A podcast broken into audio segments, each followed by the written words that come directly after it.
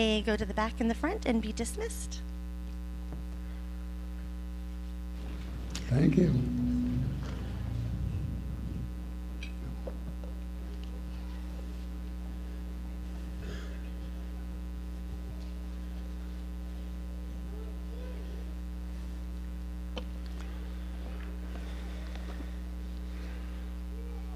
Good morning, everybody. Good morning. Welcome to Faith Church. My name is Derek. I'm one of the pastors here. Happy Mother's Day to so many of you, and uh, we're thankful that all of you are with us this morning. It's good to be together. So, as our uh, as our younger crew heads out to Children's Church, you and I, uh, the rest of us, get to jump into God's Word and study and see what He has to say for uh, say to us this morning in here. Um, Speaking of moms, anybody ever have a mom um, pick food out of your teeth? Maybe? Maybe a few. Oh, only, see, like Debbie, I expected more. I know, I know my mom has picked food right out of my teeth to help me out. Instead of telling me it's there, she just reached right in and picked it out. And now, and now that role is played by my lovely wife Amy. She, she now helps me out if, she, if I have something going on in there. And again, sometimes it's not just you have a little something, it's reach right in there, take care of it. So, uh, you know, but here's the thing that's, that's good looking out. Anybody know, everybody familiar with that phrase? That's good looking out. If you're a mom who does that, or if, you, if, you're, uh, if you're someone who hooks your friends up by reaching in there and taking the food out, that's, that's good looking out. That's taking care of other people. That's thinking of others, uh, not just yourself. Um, we wanted to give all of you an opportunity to take a nice picture with family, friends, church family. So we created a, I say we, there's a photo booth outside that where you can take some nice pictures this morning.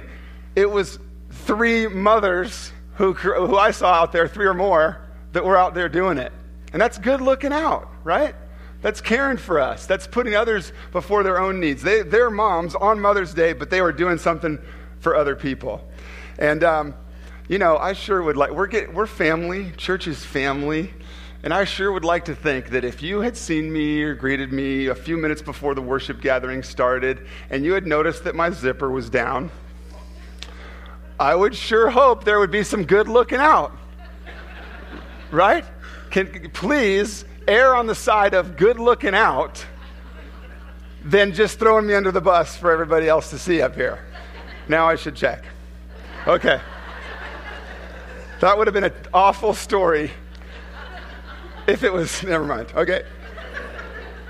In Philippians chapter 2, we are going to be urged, we are going to be reminded to toward good looking out.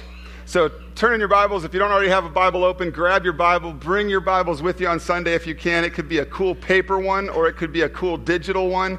And either way, turn to Philippians chapter, actually, I said two. We're going to start at the end of chapter 1. So turn to Philippians chapter 1, verse 27, because while we're actually studying in chapter 2 this morning, we want to start at the end of chapter 1 just to remind ourselves of where we are. So we are in a teaching series each Sunday, teaching through the book of Philippians, which is a letter written from a church leader, the Apostle Paul, to the Christians in a town called Philippi. So that makes them the Philippians. So Paul is writing this letter to this church that he started, this group of Christians in Philippi. And let's look again at verse, uh, chapter 1, verse 27, just to remind ourselves of, of the context of our passage this morning. Verse 27 Only let your manner of life you Christians, you followers of Jesus, let your manner of life be worthy of the gospel of Christ. So that, and it continues a few words later, so that, Paul writes, I may hear you, I may hear of you that you are standing firm in one spirit, united, unified, in one spirit, with one mind, striving side by side for the faith of the gospel. All right, so I want you to, as we often do, keep your finger in the text. Don't close your Bibles. We're going to we're to be in and out of our Bibles. I'm going to have you look at the text and we're going to talk about it. And I'll have you look at the text and then we'll talk about it some more. So keep your finger there in Philippians. But um, we'll see now as we start in chapter 2 that Paul is picking up this theme of unity. He wants us to, he wants to, so that's why we looked at the end of chapter 1, to be reminded that he's talking about unity among us as followers of Jesus. But first, as we start chapter 2, you're going to see that Paul appeals to the Philippians. And so God, through his word, appeals to you and I this morning. And I think this is good looking out on, on Paul's part. On God writing his word through the Apostle Paul, this is good looking out for you and I. Because what he has for us in his word this morning is, is our interests, our best interests. Putting, putting, Paul putting himself aside and desiring us to grow as followers of Jesus. So, chapter 2, verse 1. So, if there is any encouragement, if you have any encouragement in Christ, any comfort from love, any participation in the Spirit, any affection and sympathy. Now, I want to I want to note something here. It's interesting that it says the word if there. Uh, and in some of your translations, there's multiple ifs in front of all those phrases that I just read. And, and, and this, is a, this is an important distinction, though, because oftentimes when we use the word if, it's iffy. Like we're not sure which way, what, what's the answer? Which way is it going to go? That's not how Paul is using it here. This really, this, this could be rendered if, as is certainly the case, that's kind of what Paul is intending here. The way it's written is asking for a yes answer. He, he might, instead of saying if, he could, he could have said since. He's expecting that this is our experience. The things I just read in verse 1, he expects that's that, that that is our experience as followers of Jesus. That, these, that he is asserting truths, facts, not, not questions. Uh, you with me on that? Okay. So if you have any encouragement, etc., etc., Paul writes to the Philippians and writes to us, since, is this true for you followers of Jesus? Since you have encouragement in Jesus, since there is comfort in Jesus. Since, as followers of Jesus, we have participation, fellowship in the Holy Spirit. Since we have received affection and sympathy, compassion, tenderness from Jesus. Are those things true, followers of Jesus? Yes. The gospel is the good news that God rescues sinners that God has made a way for sinful you and I to be made right, made friends with a good and loving and holy God. God is in the business, is this right, Faith Church? God is in the business of love, of grace, of forgiveness, of comfort, and on and on. So, so that's where Paul starts is this appeal Paul is appealing to the Philippians. God is appealing to you and I this morning. If, since that's the case, since we have all of those blessings, those grace gifts in Jesus, what should we do? Verse 2. Therefore, what? Complete my joy, Paul writes, by being of the same mind. Here's back to unity having the same love, being in full accord and of one mind. Remember the flow of our passage. We started back in chapter 1. Remember the flow of our passage is Paul writing to us writing to us and saying, "Live a life that's worthy of the gospel." Live a life worthy of the gospel. And so then he reminds us of God's amazing grace to us through Jesus the blessings, the encouragement, the comfort, all the care, the fellowship with the Holy Spirit. He reminds us of these blessings and says, Therefore, because of God's grace to you, live in unity with one another. Live in unity. Being of one mind, when he says the word being of one mind here, it doesn't mean that we're to be mindless robots, that each of you are exactly the same and do exactly the same and think exactly the same. But the heart of this is I, I, think of the phrase all for one and one for all. Perhaps this would be a way to think of church family and, and, and Paul's reminder for us to be united in Jesus. All for one and one for all. We're for one another. We are for each other as individuals, and individuals are for the group. We're striving for unity. And so Paul continues this unity theme in a new way. What in, in, at the end of chapter one, what he called striving side by side, he now says is being of one mind. And this is a central unity. We're going to see the word humility soon. This is central characteristics in the life of a believer in Jesus Christ unity with brothers and sisters, unity with other Christians.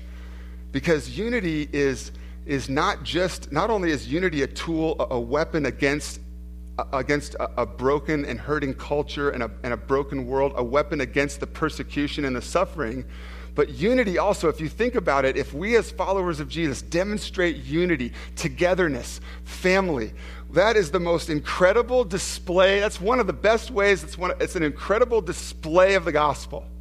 The good news of what Jesus has done for you and I, we display to a world who needs the good news when we show unity and care for one another. So, unity is this togetherness, this living and, and serving in harmony, all for one, one for all. So, what's our, what's our individual part? What is your individual part of, of unity among Christians? How do we, as individual followers of Jesus, strive toward unity? Verse 3. Got your finger in the text? Verse 3. Do nothing from selfish ambition or conceit. Do nothing from selfish ambition or conceit. You know, we used the phrase earlier, good looking out. Perhaps this is bad looking out, right? The opposite of good looking out is looking out for number one. There's another expression we hear. This is another way that, that uh, those around us act. But it's not just those around us, is it? We live in a fallen world because of the entrance of sin into the world. You and I are sinful by nature, and I think our tendency is looking out for number one. But verse 3 says, Do nothing from selfish ambition or conceit, but in what? In humility. Count others more significant than yourselves. The Bible makes it clear that selfishness and conceit are enemies of unity and harmony within the church among believers. Uh, the message translation of this verse puts it this way Don't push your way to the front, don't sweet talk your way to the top. In contrast, what, what, what, what we're being urged toward this morning, unity will come as we demonstrate humility. Unity will come in our church family. Unity will come among followers of Jesus as we demonstrate humility. And as we and one way of demonstrating humility is through good looking out. These verses remind us that we are to look out for others. Do nothing, verse 3 again, do nothing from selfish ambition or conceit, but in humility count others more significant than yourselves. And there's more. He's like reinforces the same idea again. Look at verse 4. Let each of you look not only to his own interests, but also to the interests of others. I want to, we're going to play a quick video clip, see how this might play out. What, what might it look like in life, in our world, in going through our everyday to put the interests of others ahead of our own? Let's take a look.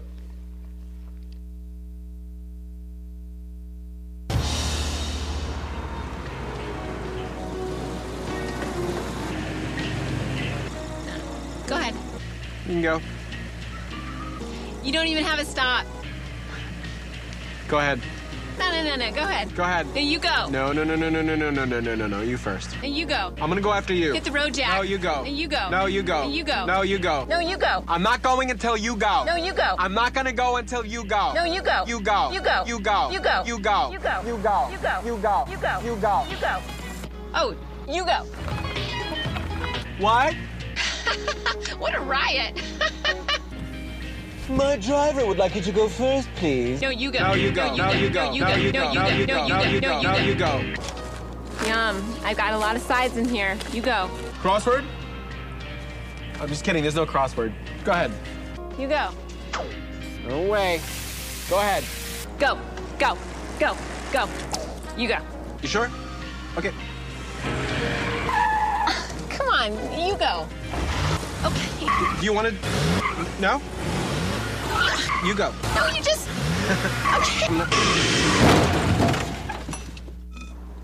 Okay. You toe. No, you you tell. No, you toe. You tell.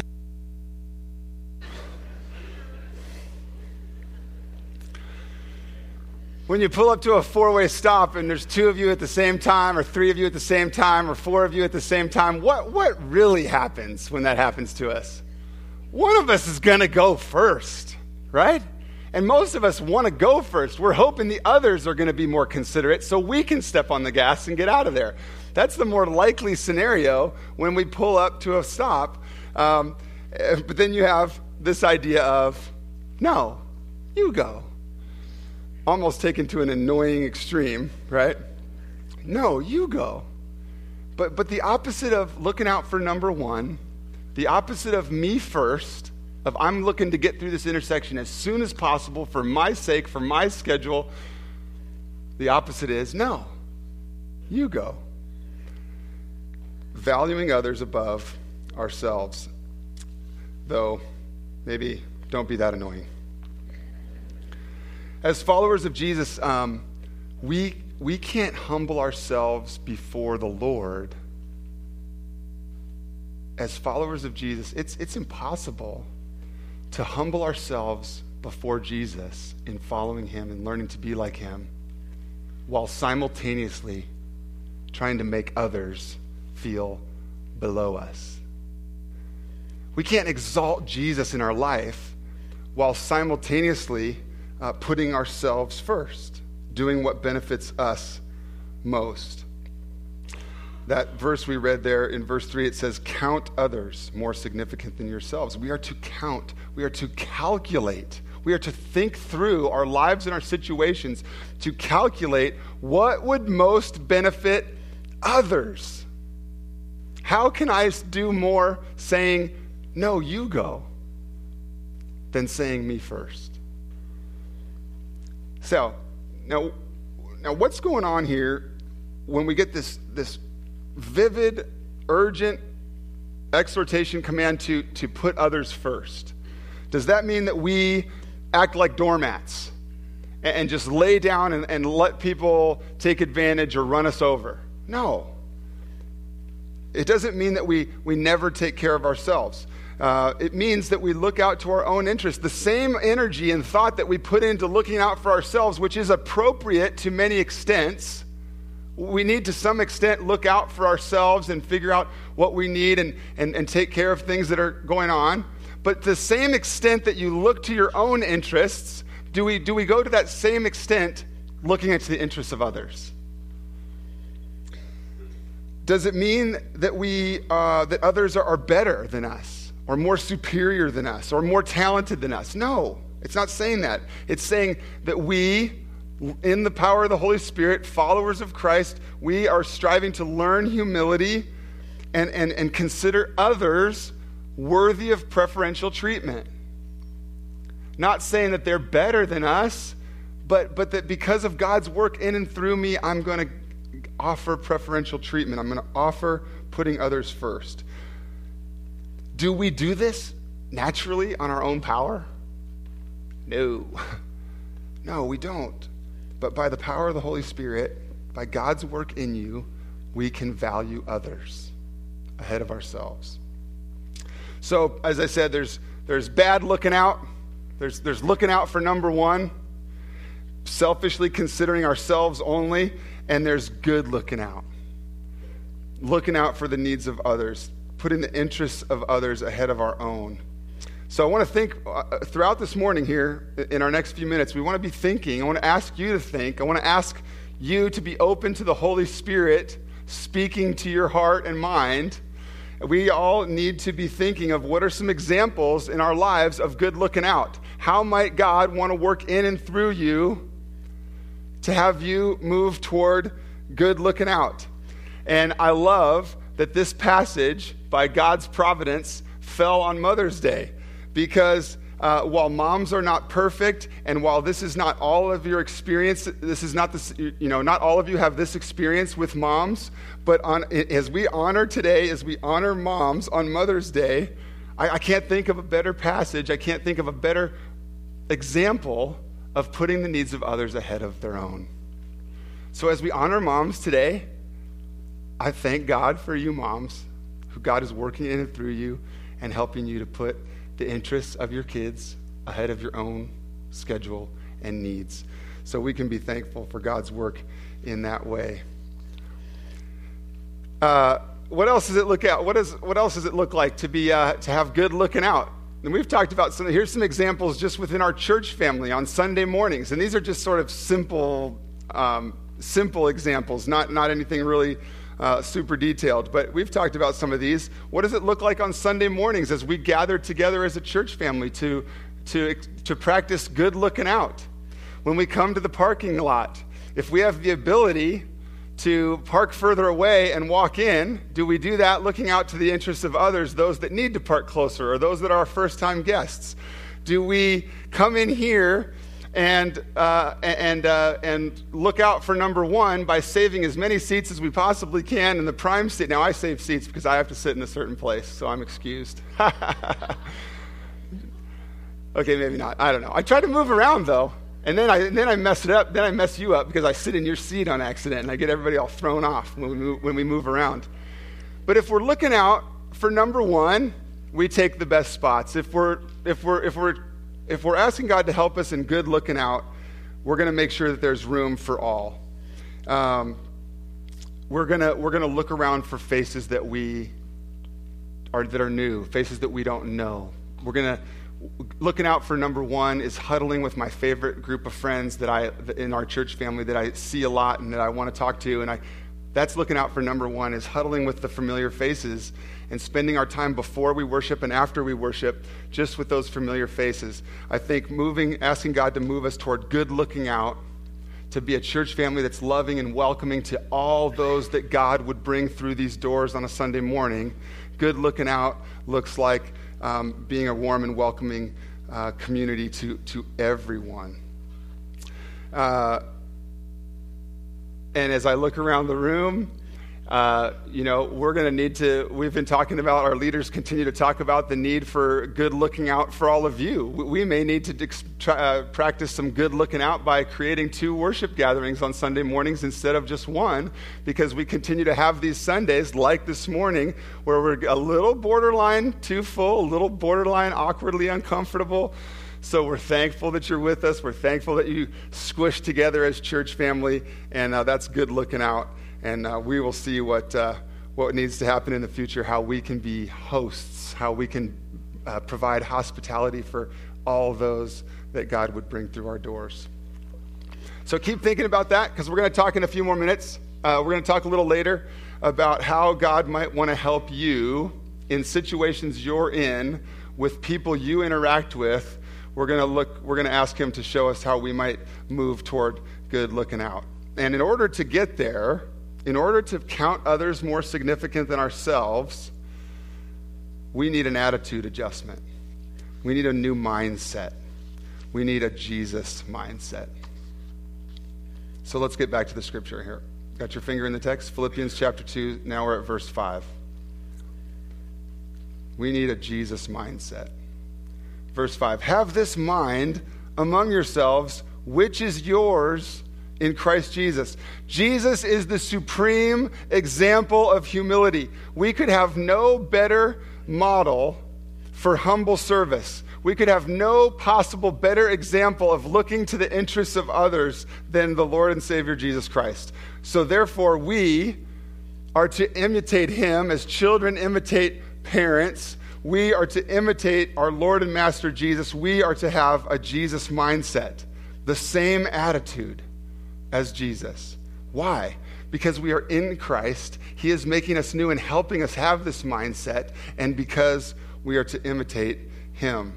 So, as we get into these next few verses that I'm going to read in just a minute, th- this is, uh, many would say, this passage is one of the Apostle Paul's finest hours. one of the pinnacle passages of, of, the, of the Bible, of proclaiming amazing, mysterious, powerful truth about Jesus.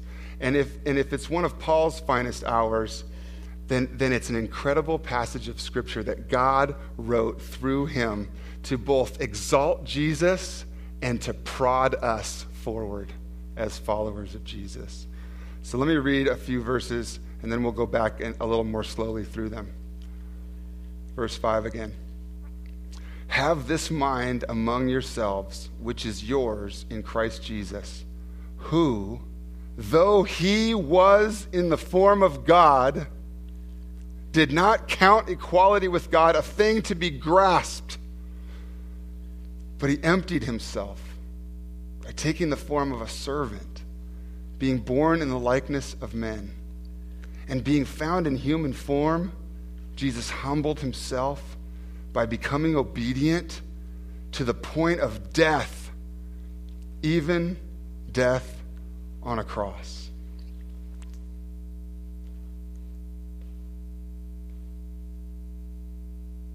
Christ Jesus, verse 6, who, though he was in the form of God, did not count equality with God a thing to be grasped, but emptied himself by taking the form of a servant, being born in the likeness of men, and being found in human form, he humbled himself by becoming obedient to the point of death, even death on a cross.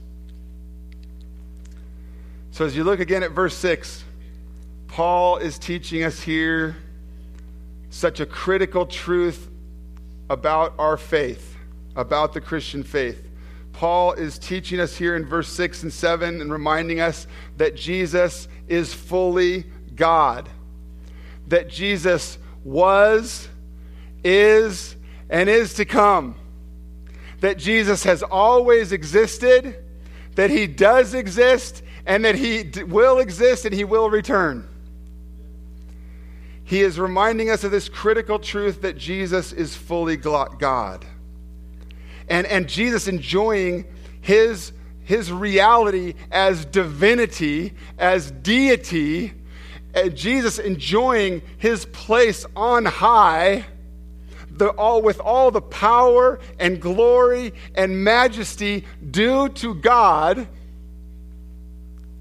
being, being enjoyed and deserved by Jesus, the one who was, is, and is to come, and yet he didn't cling to all that. That sounds pretty awesome.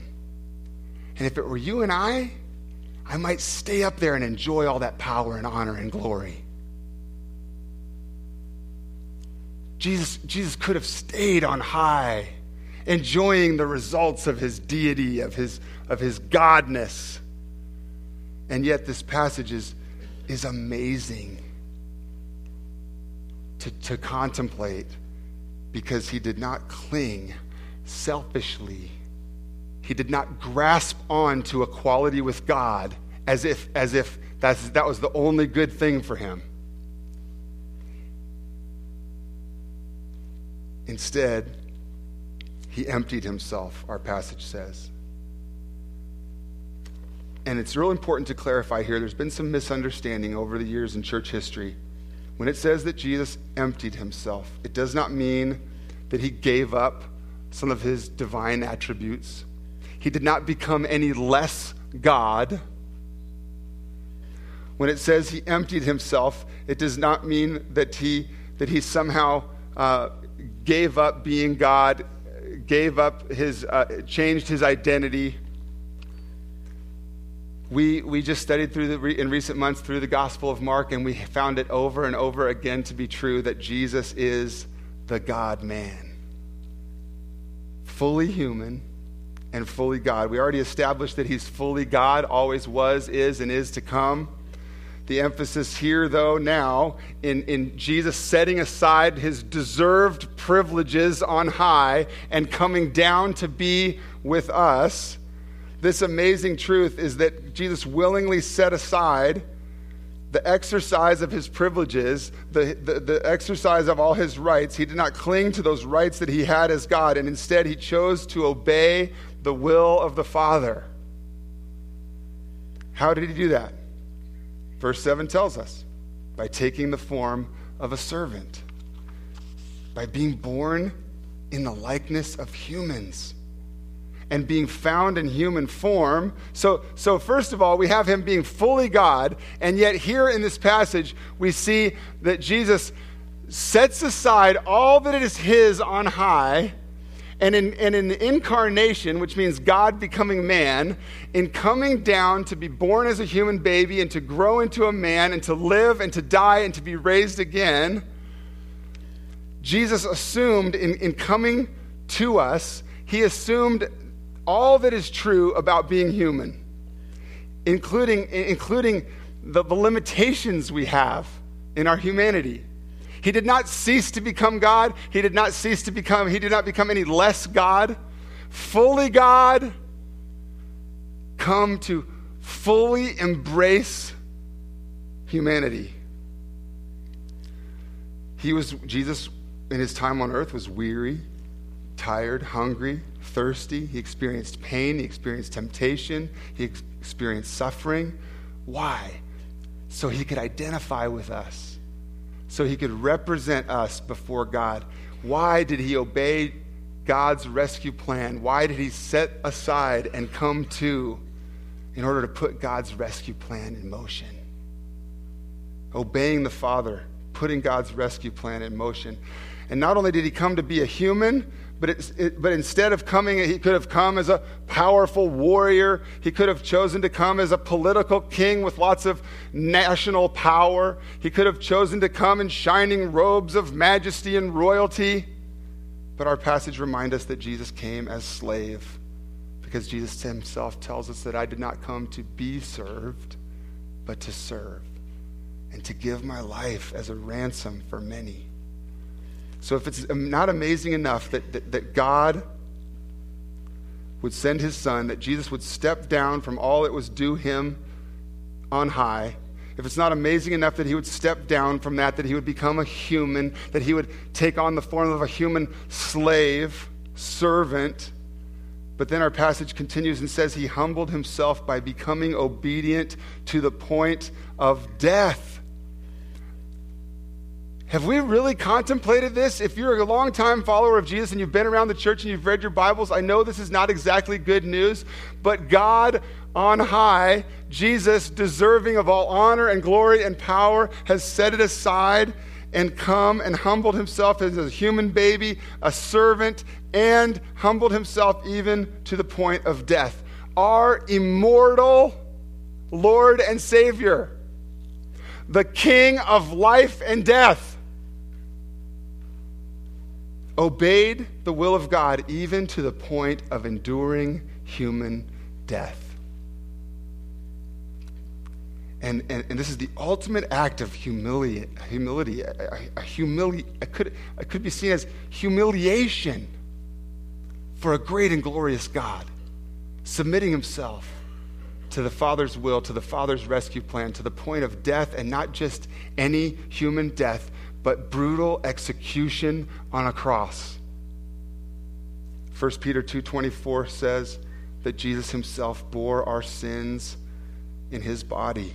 He took our sins upon himself. Jesus was perfect, sinless, lived in this world, walked in the places we walk, experienced the temptation and suffering that we walked, and yet was without sin. And so Jesus took our sin upon himself that verse there on the screen says Jesus himself bore our sins in his body on the tree, on the cross, so that we might die to sin, to our old selves, and live to righteousness and live to new life in Jesus Christ. By his wounds, you have been healed. One of the commentators, as I was studying this passage this week, one of the commentators said this about Jesus' ultimate humility. If there's any ever demonstration of what humility looks like. We have it here in the Lord Jesus. And one commentator said this No one has ever started so high, and no one has ever descended so low. for you and for me. No one ever gave up as much as Jesus did. He could have looked out for number one. Instead, he came down, which is really good looking out because we needed rescue. And this whole thing that we just studied in those verses, this, this passage, this reminder of the incarnation that God took on flesh, this incredible passage of God set inside the, uh, Jesus setting aside the glory to which he was due and humbling himself to come and rescue us. This, you know what this whole thing does? This whole thing should remind us and reveal to us the character of our great God because our great God poured himself out, sent his son. His son humbled himself even to the point of death. Instead of looking out for number one, Jesus defines good looking out. Not clinging, not grasping, not selfish, but Jesus coming, living, dying, the ultimate, the ultimate expression of love taking our sins upon himself, dying so that we might live.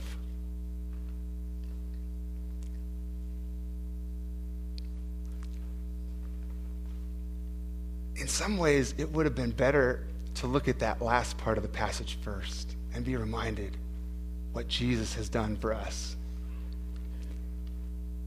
But now, when we've rem- been reminded of what Jesus has done for us,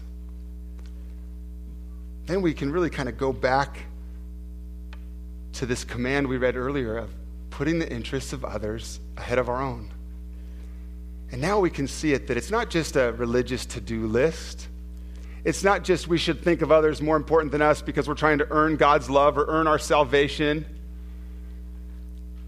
It's we put the needs of others first. We look to the interests of others above our own because that's what God has done for us and our lives of thankfulness and our lives of overflowing joy of what God has done for us in rescuing sinners through the life, death, and resurrection of Christ. One of the ways that thankfulness and joy for what God has done can overflow from our lives is by obeying this commandment, this command to put others ahead of our own, ahead of ourselves. We could look out for number one, or we could say, no. You go. So, I want you to think, I'm going to give you a minute or two here and I'm, uh, of, of silence. And before we wrap up this morning, I want you to ask the Holy Spirit to show you what are some ways that He wants to be working in you toward good looking out.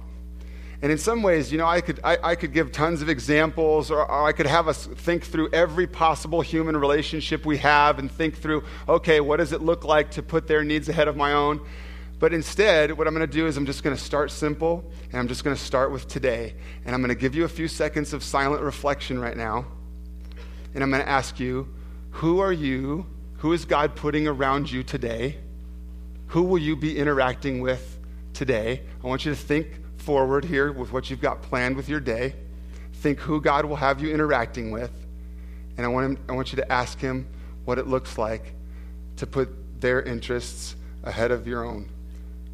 For you to, instead of saying me first with the rest of your day, what would it look like to say, no, you go? Go ahead. I'm going to give you a minute of silence to think that over.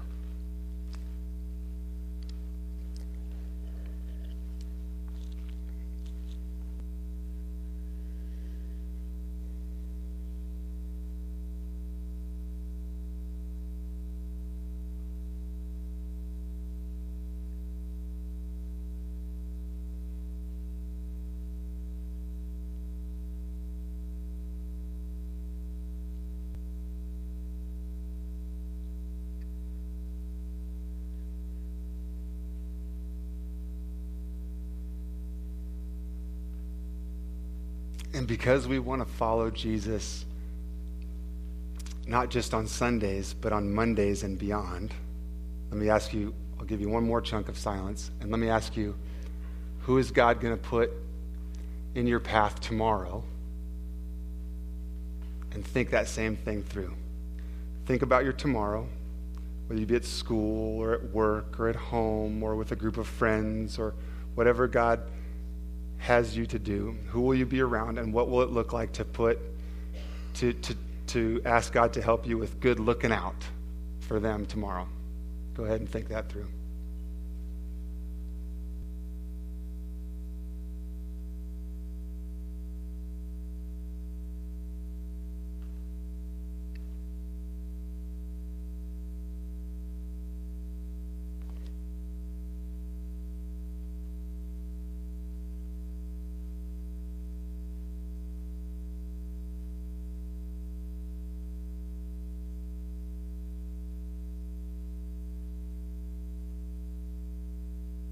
All right, I'm going to invite the, our worship team to come back on up. And as they come on up, I invite all of you to stand with me.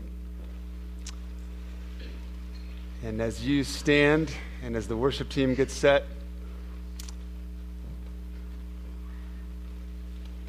I want to just take one more minute to point us to Jesus and for us to wrap up our time together this morning in worship of the one name, the name that is above every name.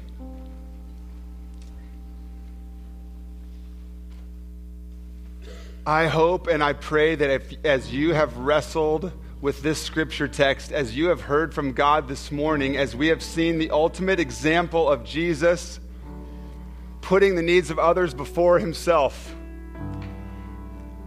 could have stayed on high with all that was due him, but willingly came to rescue and I pray that as you uh, uh, have, thought about that afresh this morning, and as we've looked into God's Word, and if we've read this incredible passage of Scripture in Philippians 2, I pray that we would know this morning that He must increase in our lives and we must decrease.